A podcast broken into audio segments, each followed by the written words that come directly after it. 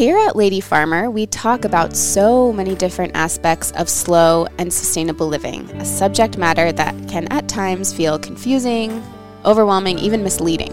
And that's why a few years ago, we set out to write a book that might be a guide for those seeking a life of beauty, simplicity, and sustainability. We're thrilled to be able to offer you our own small guide for cultivating slow living, sustainable simplicity close to home, available in our online marketplace.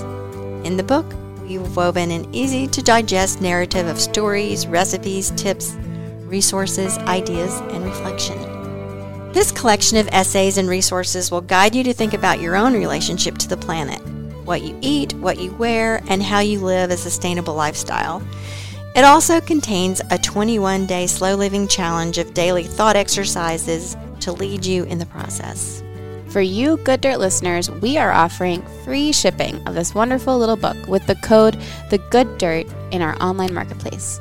So use the code The Good Dirt, T H E G O O D D I R T, at checkout when you go to purchase your copy of The Lady Farmer Guide to Slow Living in our online marketplace for free shipping. That's The Good Dirt at the Lady Farmer online marketplace for free shipping on the Lady Farmer Guide to Slow Living. We hope you enjoy it. Thanks, everybody.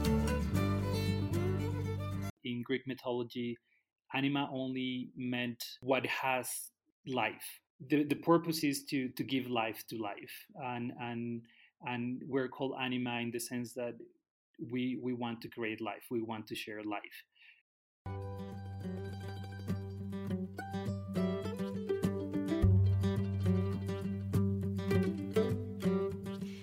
You're listening to the Good Dirt Podcast. This is a place where we dig into the nitty gritty of sustainable living through food, fashion, and lifestyle. And we're your hosts, Emma and Mary Kingsley, the mother and daughter founder team of Lady Farmer, a slow living apparel and lifestyle brand. We started this podcast as a means to further share the wealth of information and quality conversations that we're having constantly in our world as we dream up and deliver ways for each of us to live into the new paradigm one that is regenerative, balanced, and whole. We want to put the microphone in front of the voices that need to be heard the most right now the farmers, the dreamers, the designers, and the doers. Come cultivate a better world with us. We're so glad you're here. Now let's dig in.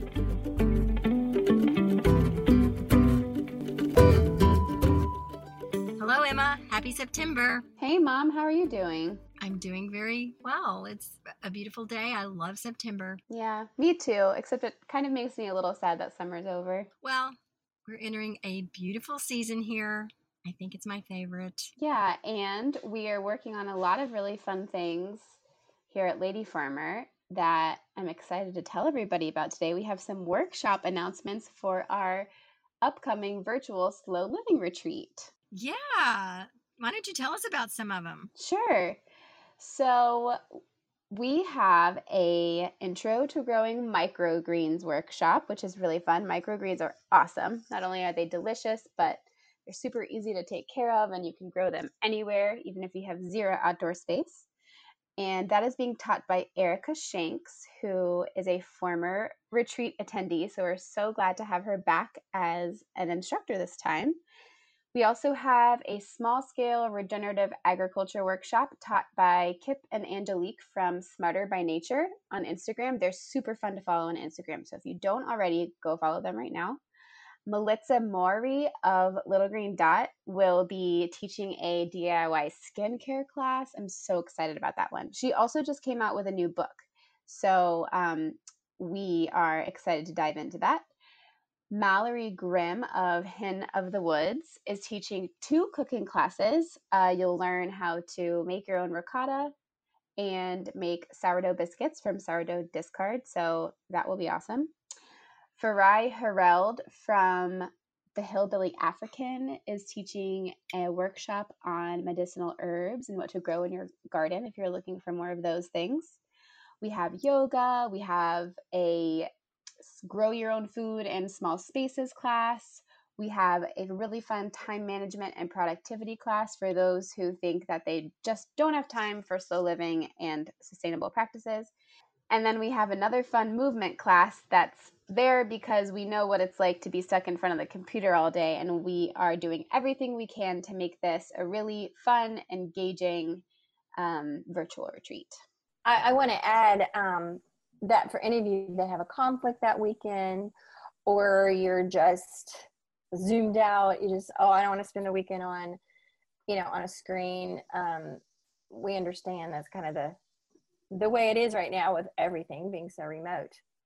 But we've got you covered there as well because um, there is an option to get the recordings and you would have them available to you for a time um, to watch at your own schedule. You could watch one a day or whatever. And you, um, yeah, you might want to look at that. And I need to mention that the VIP ticket is a great option because you get everything. You get the whole weekend uh, recorded. So you literally like if you want to if you don't want to be there in present time, you have it at your leisure to watch. Yeah, and these recordings include all of the recordings. So if you attend the retreat, we have so many workshops, but there's only two workshop blocks built into the schedule. So you'll attend two workshops per day live. So if you're there the whole weekend, it's four workshops. But if you buy the recordings, um, you will have access to all of the workshops, the ones that you didn't get to attend. So that's an amazing deal. And with the VIP ticket, it's included. Um, the recordings are available as an add-on to all of the tickets, but they're lumped in with the VIP ticket. The VIP ticket, and we promise that's the best deal. You also get a yeah. bunch of other fun stuff. yeah, it's it's it's a ridiculous deal. Yeah. Why did we do that, Emma? I don't know. anyway, it is. Believe us. Anyways, okay. check out our retreat landing page on the website. Has all the details. Um, and yeah, I think that's the biggest announcement for today. We just wanted to share all those fun workshops we have coming up. So let's talk about permaculture since that's our topic for today. Yeah, can what is it? I don't think a lot of people even know what it is. I know. Uh, it's a word we use a lot around here um, and often without a lot of explanation about what it is.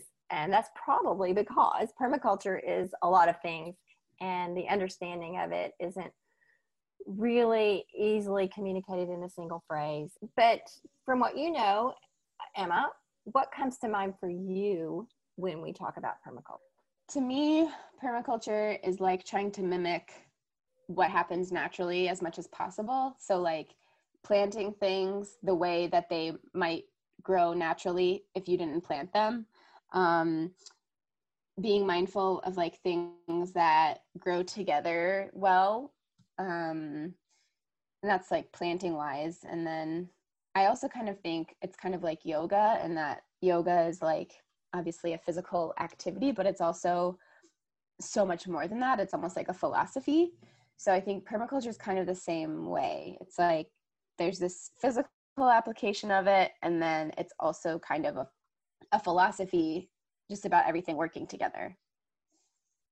Yeah it applies to so much more than than planting and agriculture and once you start understanding the concepts you, you sort of begin to see how things sort of are woven together into this beautiful idea. I think the simplest explanation for me is that it's working with nature and its systems and not against it um, but that's pretty simplistic and doesn't even begin to touch on all of the depth of this term.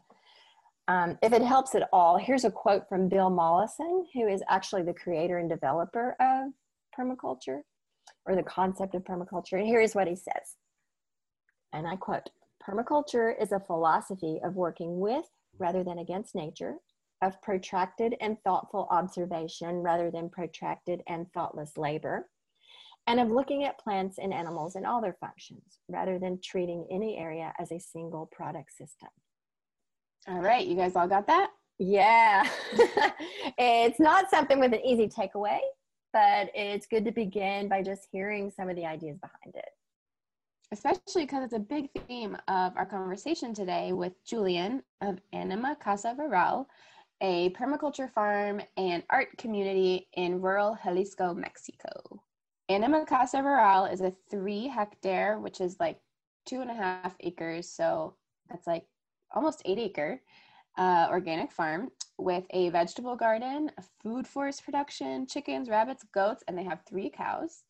They produce food for their family and guests with a variety of fruit trees, medicinal plants, annuals, and perennials.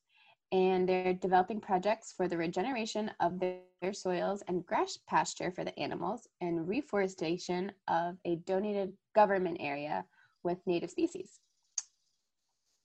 Yeah, and it serves not only as a working farm that offers opportunities for people to come work the land with them and learn their techniques, but it's also an artist residency and a B&B as well. You'll hear Julian talk about the variety of guests they have there and the community they've built around nurturing this beautiful piece of earth, growing food, sharing it together, sharing their artistic creations, uh, working on natural building and natural land preservation techniques. And it's just all very fascinating. Yeah, Julian Calleros is the director of Anima Casa Rural. His love for the arts and culinary creativity have led him to the creation of many different projects, such as the NACO Gallery, Nave's Kitchen, and now Anima Casa Artist Residency. Julian revisits his historical, social, and political interests in all of his projects to consider how we can look at food, art, community, and collaboration. So he's wonderful to talk to, and we can't wait to share this conversation with you. Yeah, so here's Julian.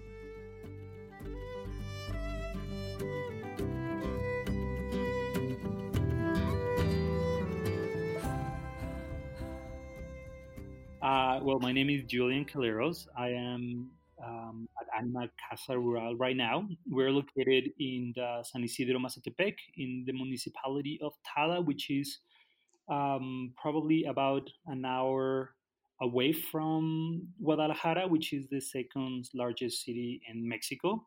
So, do you run Anima by yourself? Is it just you in charge?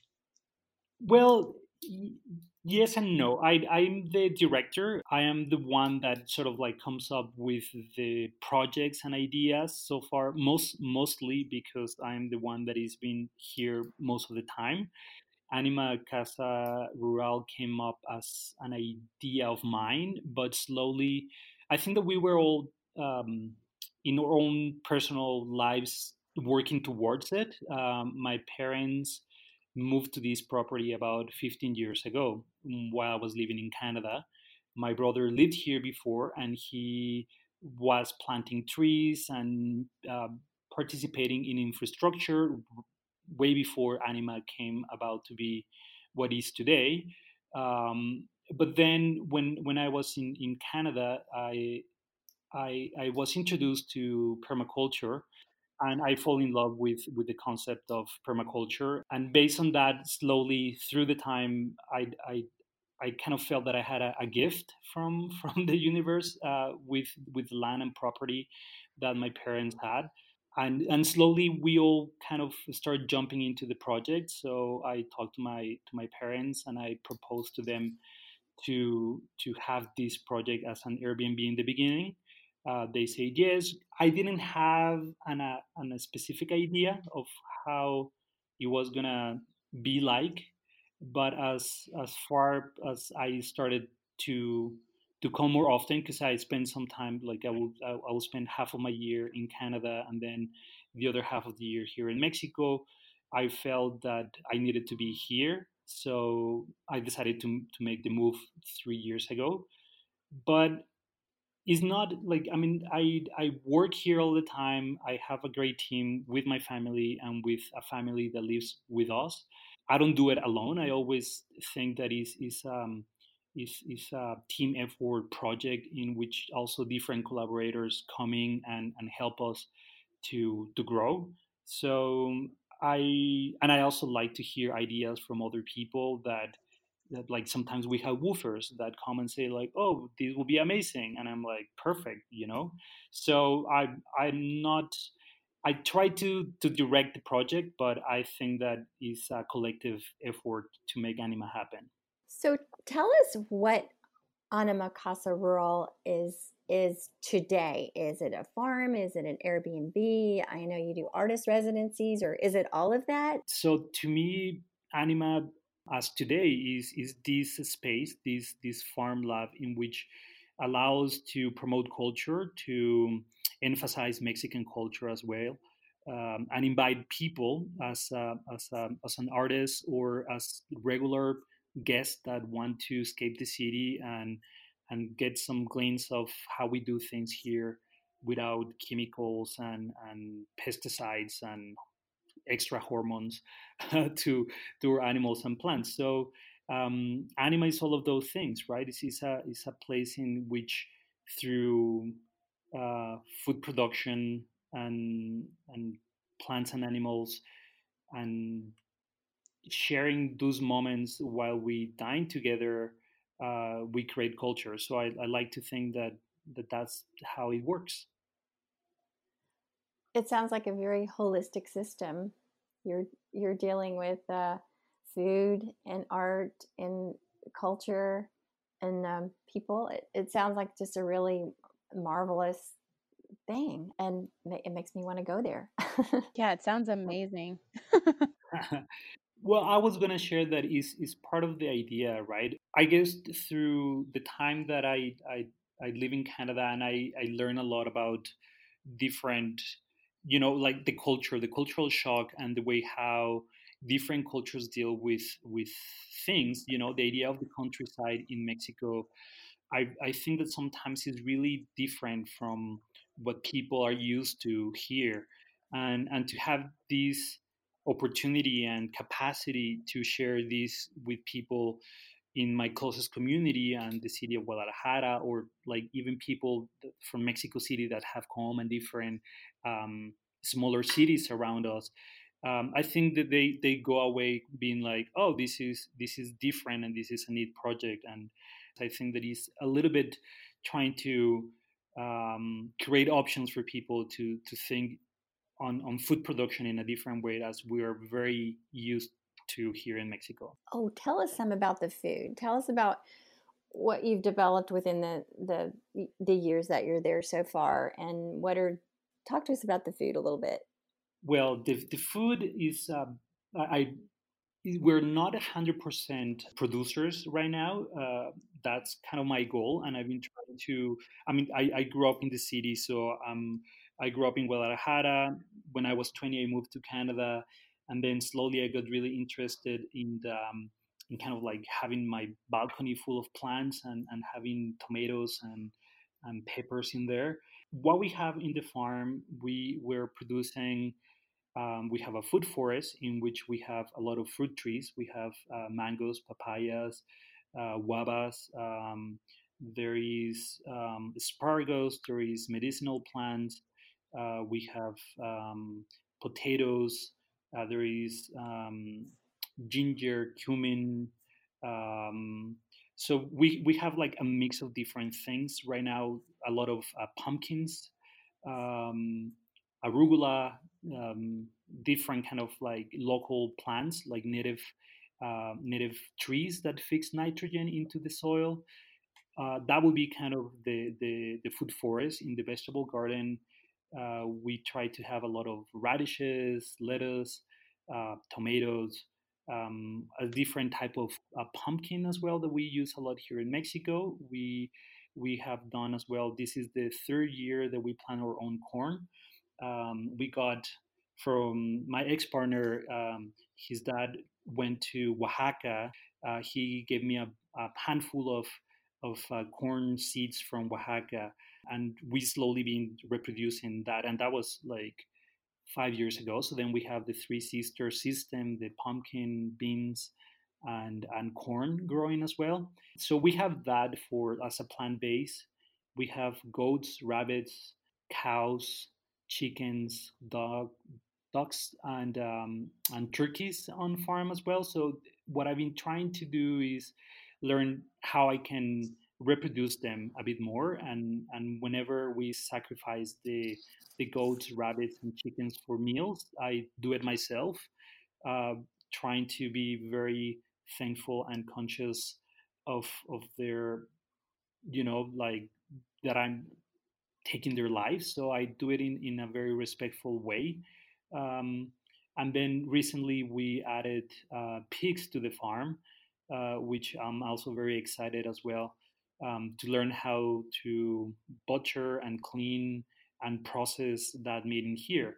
So when people visit us, most of the project the idea is that is for um, consumption in here. So we want people to come here and eat the food that we're producing. And, and, and if they are vegetarians or vegans, they're totally welcome. But also that they know that we consume meat and we try to do it in the most conscious, respectable way. We can not only make use of the animals, but also regenerate the soils and give back to the earth. So I'm I'm completely aware of of of the the tendencies or, or, or the fashions on like how you're not supposed to eat meat and I totally agree if it's like an industrialized meat um, what I'm trying to do is just to to reduce my consumption of that meat and to produce my own meat in a way that is a little bit more respectful. Yeah, of course. That's something that we um, we talk about a lot here at Lady Farmer. We're we're huge fans of regenerative agriculture, and a big part of that regenerative uh, way of farming and living really does involve meat and meat consumption. So that's really interesting, and thank you so much for for laying all of that out. I'm so fascinated. I want to go back to something that you said earlier, kind of when you were introducing Anima, you didn't really have a full exact idea of what you wanted it to be, but it's really kind of grown organically and also very cooperatively. So you you yourself are the director and you kind of oversee everything, but really um, it seems like it's a true cooperative place uh, where everyone who comes there, even if it's a transient, even if they're coming and then leaving, they're all kind of contributing to this. It's almost like it has its own ecosystem of a community, right? And um, I just don't think that there's a whole lot of places like that. And I'm just super fascinated in how you've kind of either very intentionally or just by, you know, by, I guess, the design kind of woven all these elements together.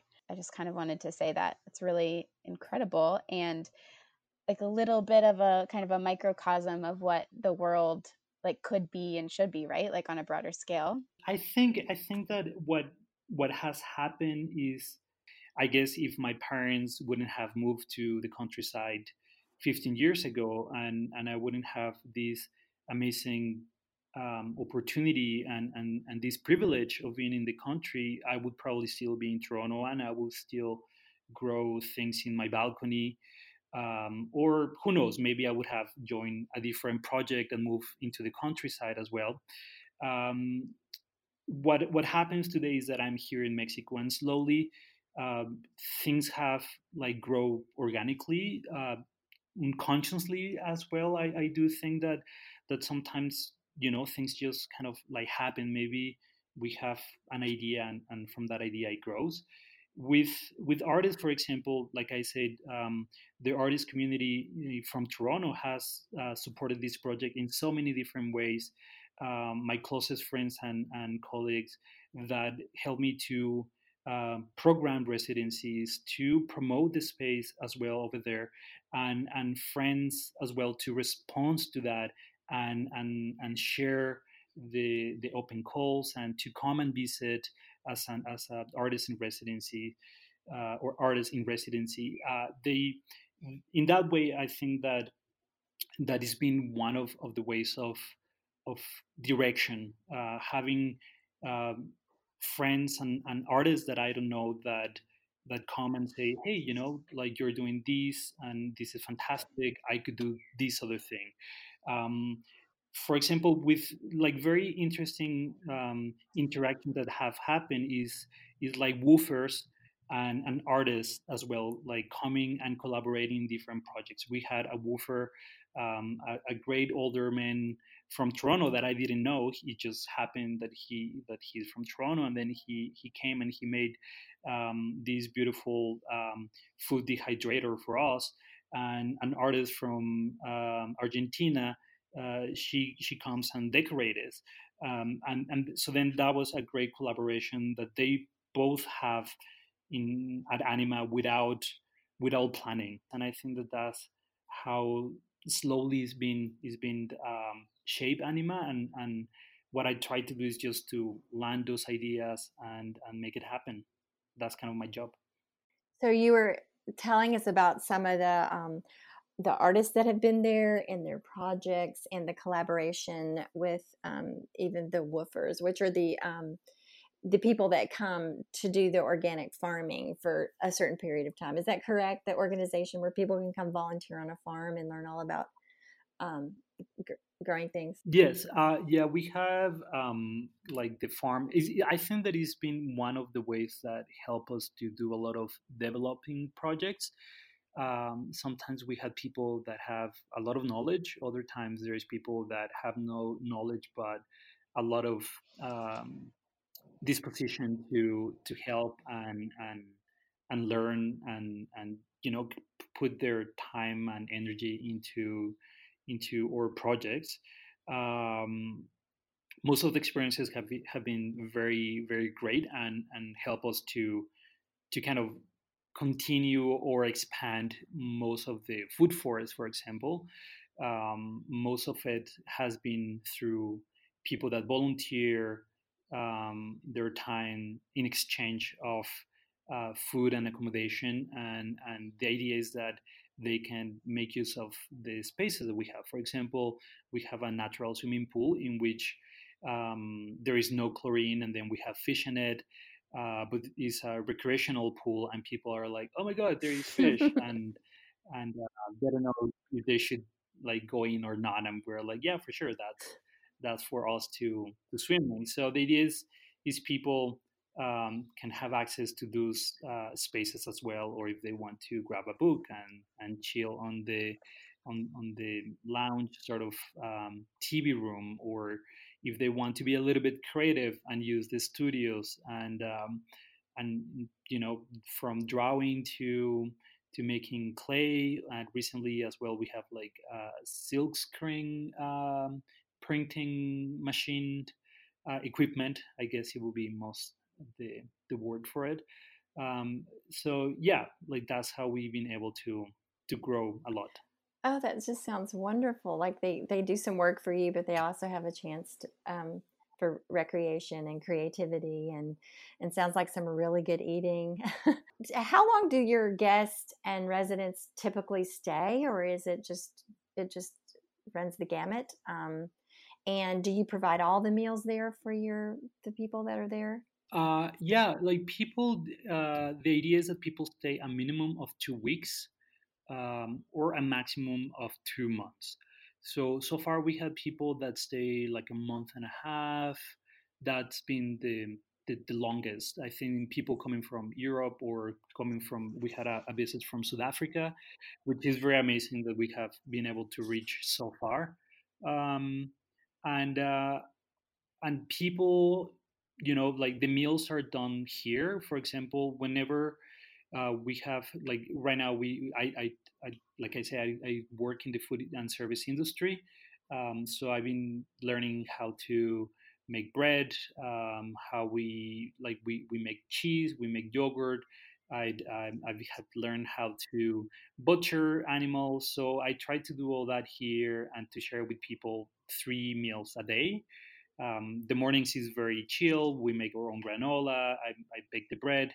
Um, we try to make jams um, for for the bread and um, and the yogurt. So then it's just like a continental breakfast type with coffee and um, and the meals like the, the the lunch usually is a little bit more Mexican style. I try to do like Mexican brunch, lots of beans and tortillas and chilaquiles and stuff that are more sort of local and that people want to eat as well when they're in Mexico. And in the evening, I try to go a little bit more um, like casual, high end dining type of thing, like a, like bistro type of food um, which I try to use, you know, sometimes the dogs or the goats and and try to do fancy little things uh, for people from I don't know, um, like making some type of crackers, special crackers, or or like just throwing the goat for eight hours in the oven and, and see what comes out.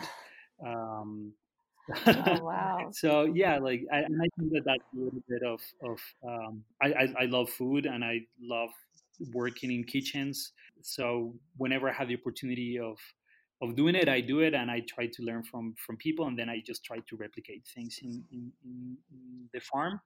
Um, and I try to have like snacks for them too. Like we don't allow any kind of uh, big brands, uh, pops or processed food, mm, bread or chips or junk food. The idea is to try to reduce um, like garbage production and and and to try to eat well.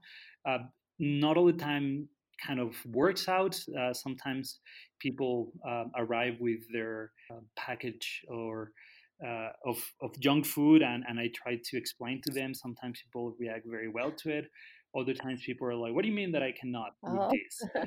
Um, so I try to be flexible at, at same time and respect and respect it. But most of the time, people are very uh, received like they received the idea very well and they they they're like oh for sure like uh, they just leave in their luggage and probably they eat it on the way back julian everything you're describing is really making me think about um our every year we have a retreat for a lady farmer and well mm-hmm. we've done mm-hmm. it two years and this year we, we unfortunately won't be doing it in person just with everything going on but it's kind of like just the way that you described sort of pulling pulling the meals together and incorporating um, what you have on hand and the community and what can we do with this is just kind of the spirit of i feel like what we've tried to do with our own gatherings at lady farmer and then i just had the idea well we should just have a retreat at anima next that year that would be really I would, uh, you know, yeah. I think that a lot of what i'm like what i try to do here or what we're doing here is um, I think that it had to do a lot with that Canadian experience, and and I think that is kind of North American in a way, but but you know Mexico is part of North America too. Um, so I think I think that the consciousness of or or the people that I had the fortune to to meet and and the culture that I could see from North America in like the US and Canada it really inspired a lot of things that that we're trying to do here. And and there is a lot of people from mexico they're very interested in in participating uh, which is it, it, makes me very excited and and and and i think that it's just creating these cultural bridges in which is familiar to all of us you know when when you say that oh that sounds mm-hmm. amazing it makes me it, it makes me really happy to to to think and feel that that you guys can um, identify as well with what we're doing here. I'm, I'm interested in your describing what types of things that you picked up in North America. I mean, I sort of understand what you're saying. Here in my my reality in which I live right now, here in Mexico, sometimes when we think of the countryside, uh, people from the cities think that we're talking about um, very basic things um, like motocross uh, bicycles, um, in which you go around on a field burning gas, or um, these kind of boogie cars that go fast on the same sort of like sand roads, which also burn gas, or you go and ride a horse and that's it. Um, so the context of the countryside to me um, that I learned in North America it is a lot of the the information or or the practices that I try to put in the project, um, and that's one of the things that people are being more receptive here in Mexico. That are like, oh, okay, so you're saying that I can go there and I can just hang out and and learn about the countryside on a different way and, and, and it's not about just like you know barbecuing some meat and, and drinking beer and and doing your bicycles burning gas so i think that that and maybe that happens in north america too but but that wasn't my experience. Um, my experience there was like i don't know like making food and sharing wine with friends and having picnics and and trying to to look for these areas like like like get out of the city and and, and look for the forest look for for the countryside that could give us a little bit more um, peace and quality of life. Can you tell us a little bit about some of the outbuildings on the property? And i'm particularly interested in the moon house. Yeah for sure. Um, well for example, one of the things that I was telling you that anima happened organically and that each one of my family members we were kind of working towards the project without even knowing that that was going to happen so um, the moon house is called Metzeri, which means moon in Nahuatl, which is my um, sort of mother heritage um, indigenous past. Um, but that structure it was built through or by my brother, and um, and he built it before I was even planning to come to Mexico or have any. I think that it was kind of at the same time when he started building it, I started to learn about permaculture. So um, the Moon House is is a is a construction made of super adobe, which is ecological construction in which has only sand uh, being bagged and piled up. And, and it's um, a very interesting type of architecture. There is a lot of videos on YouTube, and there is um, a lot of different communities doing it as well. Here in Mexico, I also follow an Instagram account from Japan that they build the same kind of uh, building. So it's very amazing that it is kind of like getting everywhere. Um, and what you do from the the, the pile bag or the, the pile sand that is bagged is then you protect it from the outside. And there is so many different techniques to make the windows and the doors and different rooms. So i find that is a very interesting type of architecture. Um, the plan is to build more of those uh, to host people in the future. I guess we're just going sort of baby steps. Um, but that's a, a, very beautiful structure that my brother did in probably about eight years ago, 10 years ago. That's amazing. And um, do you, is that the only one that's that's like that, or are there other structures that are built like? Or did you use like natural building methods for everything on the property? Yeah, well, for example, the like that's the the only structure like that built with super adobe. Uh, but the main house it is built with regular traditional adobe. So um, the adobe is uh, probably a lot of people know is, is a mix of clay and sand and gravel with uh, like uh, grain husk or or hay. And um, so the main the main house is built with uh, with adobe. It was my mom's design, or it is my mom's design um, she kind of got ideas and started kind of building the house um, in her mind uh, when she would go and visit uh, me in Toronto, and and um, and then they got help of an architect just to see details and stuff like that. But the house, for example, also has rain collection water and all the gray water that is used in the in the sinks and the showers and uh, the washing machine it's uh, filtered and recollected so um, is when i say that like my mom was thinking about this even before we were talking about like having an ecological project she was like no my house my house is gonna collect rainwater and it's gonna filter all the gray water mm. and she did it 15 years ago um, so um, that's the main structure. Um, and then we built some composting toilets as well.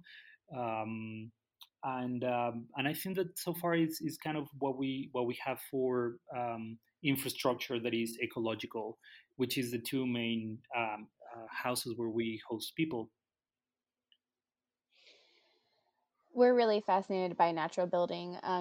my parents actually on the farm. There's an outbuilding that was a structure probably built we don't really have real records on it but it's probably you know in the last century several decades old if not 100 years old and um, or more but it was burned in, about 30 years ago and so it's kind of standing there like charred. And we have um, dreams of rebuilding it to be, you know, naturally with. Um, I don't know if we is adobe just mud. it's straw, straw bale, straw bale construction. Yeah. Is that the same as as it's not the same as Adobe, I don't think. I think that is an, an amazing opportunity that you guys have to rebuild something like that. Um, if you check the like YouTube videos of like you just put super Adobe, uh-huh. um, you're gonna see how it's pretty much is like there is like the these bags we call them costales and um, and it's pretty much like you bag sand. So the same the same hole that you make for the structure where you will be building is most of the sand that you're going to be using to to bag oh, um, the sand the structure. Is very fascinating and and the other type of of um, of adobe is more like like a, a regular brick. It's just a little bit more chunky like uh, old old times uh, Adobe houses, they would be probably about I don't know, good um, a like 15 inches thick. That it would it would make the walls very very uh, thick and and fresh when it's hot and warm when it's cold. So it's a, it's an amazing way of building. Here in our county and in many places in North America, there are a lot of zoning and permitting issues with building this way that you have to work around. Do you have those same kind of issues in Mexico? Recently, we we learned that um, over satellite, um, just based on you know or tax contribution of land and all those kind of things, um, that they can't uh, register through satellite what we have building or what we have built or how many buildings we have but there is no such restrictions. Like in canada as well when you try to build an extra room in your home you have to go and get a permit and then you, you have an inspector that goes and check the electricity and every single thing.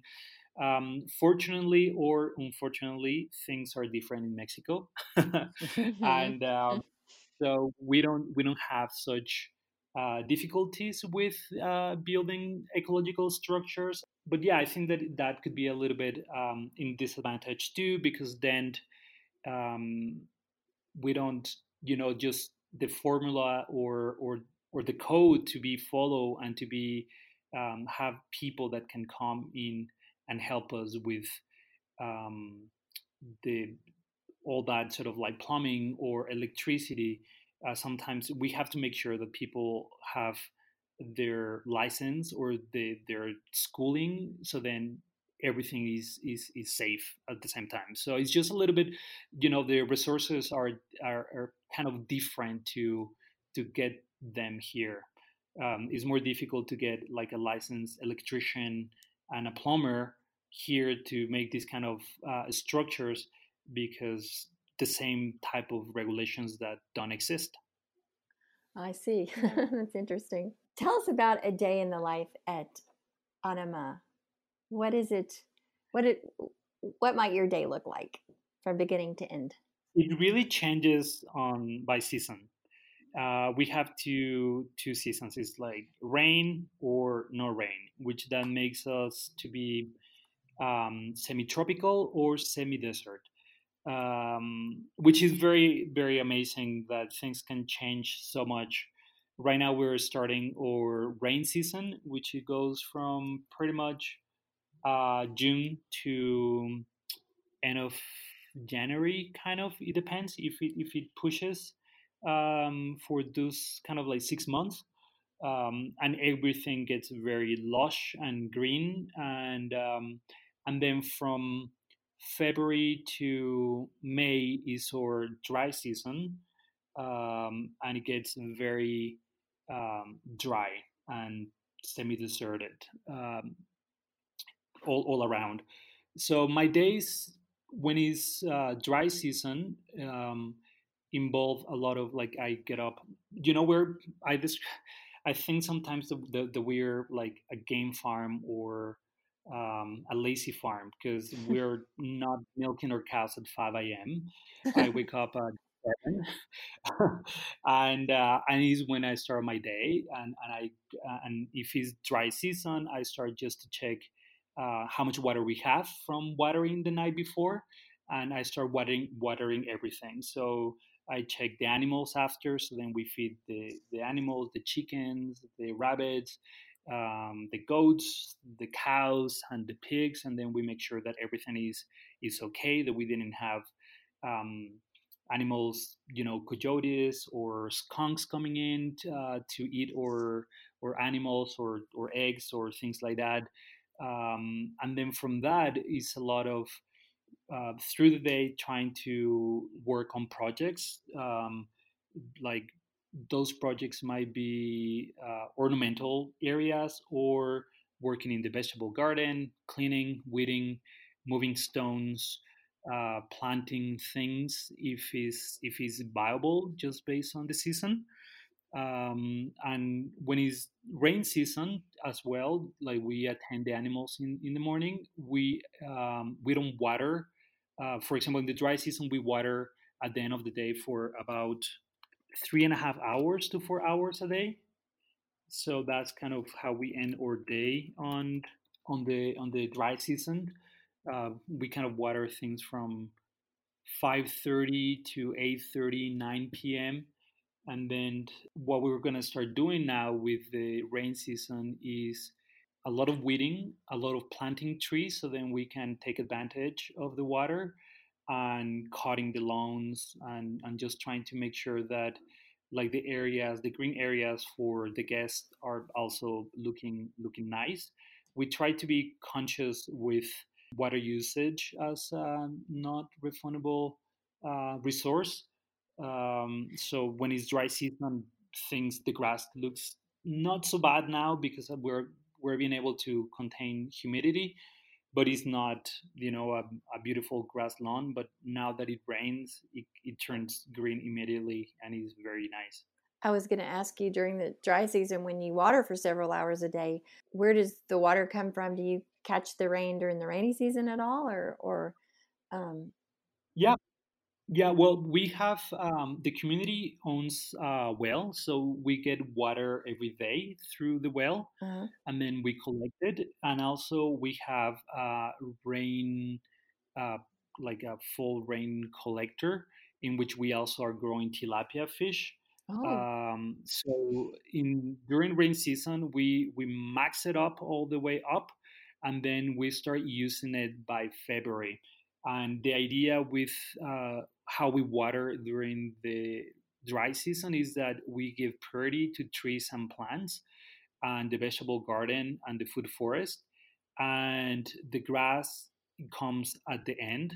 If we have extra water in which we can uh, use for the grass to make it look nice or to give it a break because a lot of it dies we do it but the the priority is just to to water the the trees which will help us in the future to hold more humidity and and and to grow food so that's kind of what we do with with both the water that comes in during the day and also the rainwater that we collect. I see, yeah. And so, and, and at any given time, you might have uh, 15 guests there at the most that you're that you're feeding and and working with if we were we were a full house at some given point we could be hosting to about um, 33 people max. Oh wow. Which that would be crazy. Yeah. that would be amazing. Does that ever happen? Has, has that happened yet? The most people that we hold uh, at once is been 18 people.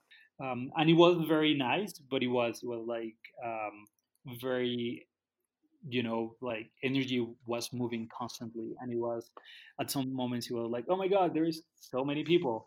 Um, I, think that it will be great for it to happen again. Yeah. Do you see yourselves growing much bigger or do you feel like this is like kind of capacity?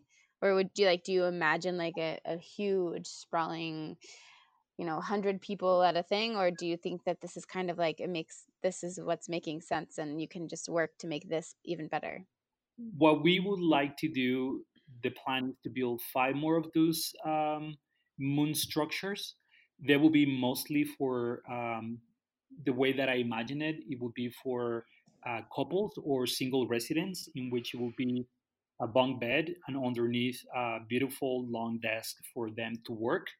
Um, and then it will have just one single bedroom and a bathroom included, like composting bathroom. Um, so I imagine five of those. Um, who knows how soon we will be able to even start building the first one? But I don't think that we will grow more than that. Yeah, I'm I like the idea of having more of those moon structures. I'm so in love with that space. Mom, have you seen the pictures of yes. that moon House? Oh yes, my goodness. It It's must be just so I can't imagine like, you know, sleeping in there. It must be just such wonderful energy. Yeah, you know, Mary, this one has like a clear ceiling, so when it's Oh. also full moon, you get all the light there, Oh, that's fabulous. and um, and it's very, very, very nice for acoustics. Like, funny enough, we had uh, one workshop with some musicians, uh, very interesting people. It was um, um, a, a guy from the US and his girlfriend from Italy that were doing acoustics uh, workshops. And, and they were fascinated as, as well with, with the acoustics of the space. So uh, apparently, it's, it's great for creating music. Maybe we should make a, a sound studio like that. Yeah, that, That would would be, be oh, that would be great. Then yeah, and then you could have more musicians there doing a recording studio. Yeah.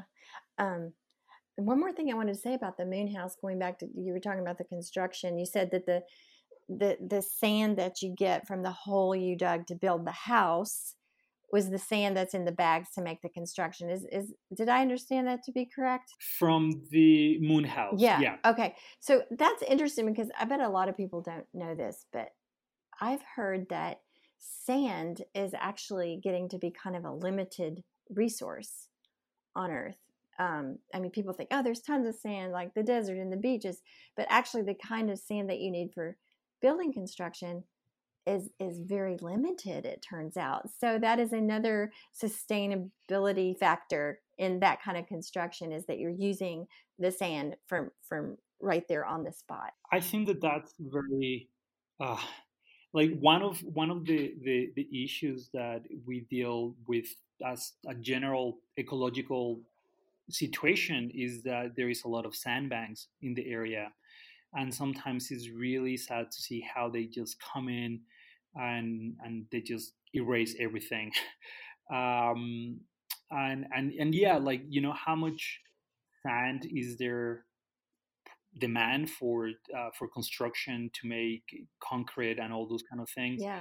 and and and for people to be able to build their own structure you know if you if you have to dig. So what you what you do with all that material? You're reusing it for for your own um, construction so it's kind of i, I think that is is a it's a good way to to look at it as like you're you're using your own resources in the most effective way to to build housing and and and to protect yourself and family What is it that you most want people to understand about the work that you're doing?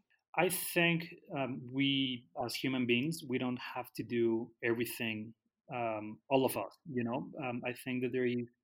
Um, you mentioned before that you you're a city girl and that you enjoy the cities. I think the cities are great. I think that um, that there is space for everything and people for everything as well.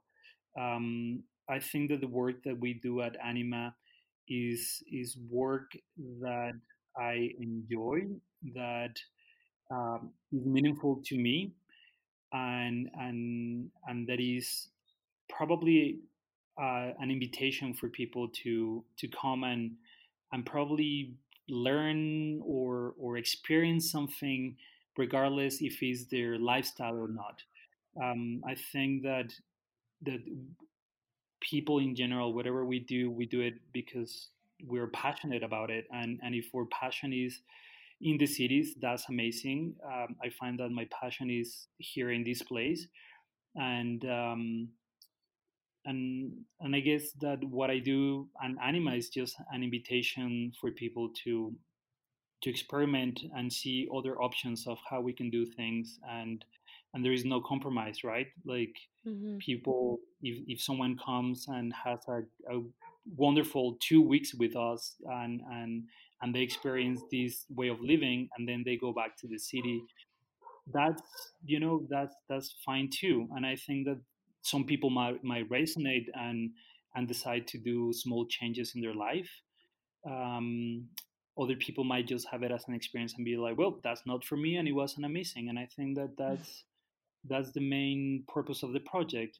A to to i guess satisfy myself with with the capacity of what i can do and and what what i can process you know emotionally Mm-hmm. and spiritually to to the work i do and and maybe influence other people to at least have an experience Mm, that's amazing. Can you tell us a little bit about how you were inspired by Thomas Berry? yeah uh, well once again it was um, probably mm, one of those um, experiences or gift that um, it was given to me while I was living in Canada. My ex partner's uh, father was reading the book, and um, and then they uh, offered it to me. So then I started reading it, and and I was just kind of in, in processing, kind of in shock, and, and I was processing the the, the information, um, the words, and and it was one of the of the decision points of being like, what am I doing here? I'm going Mm-hmm. back to Mexico.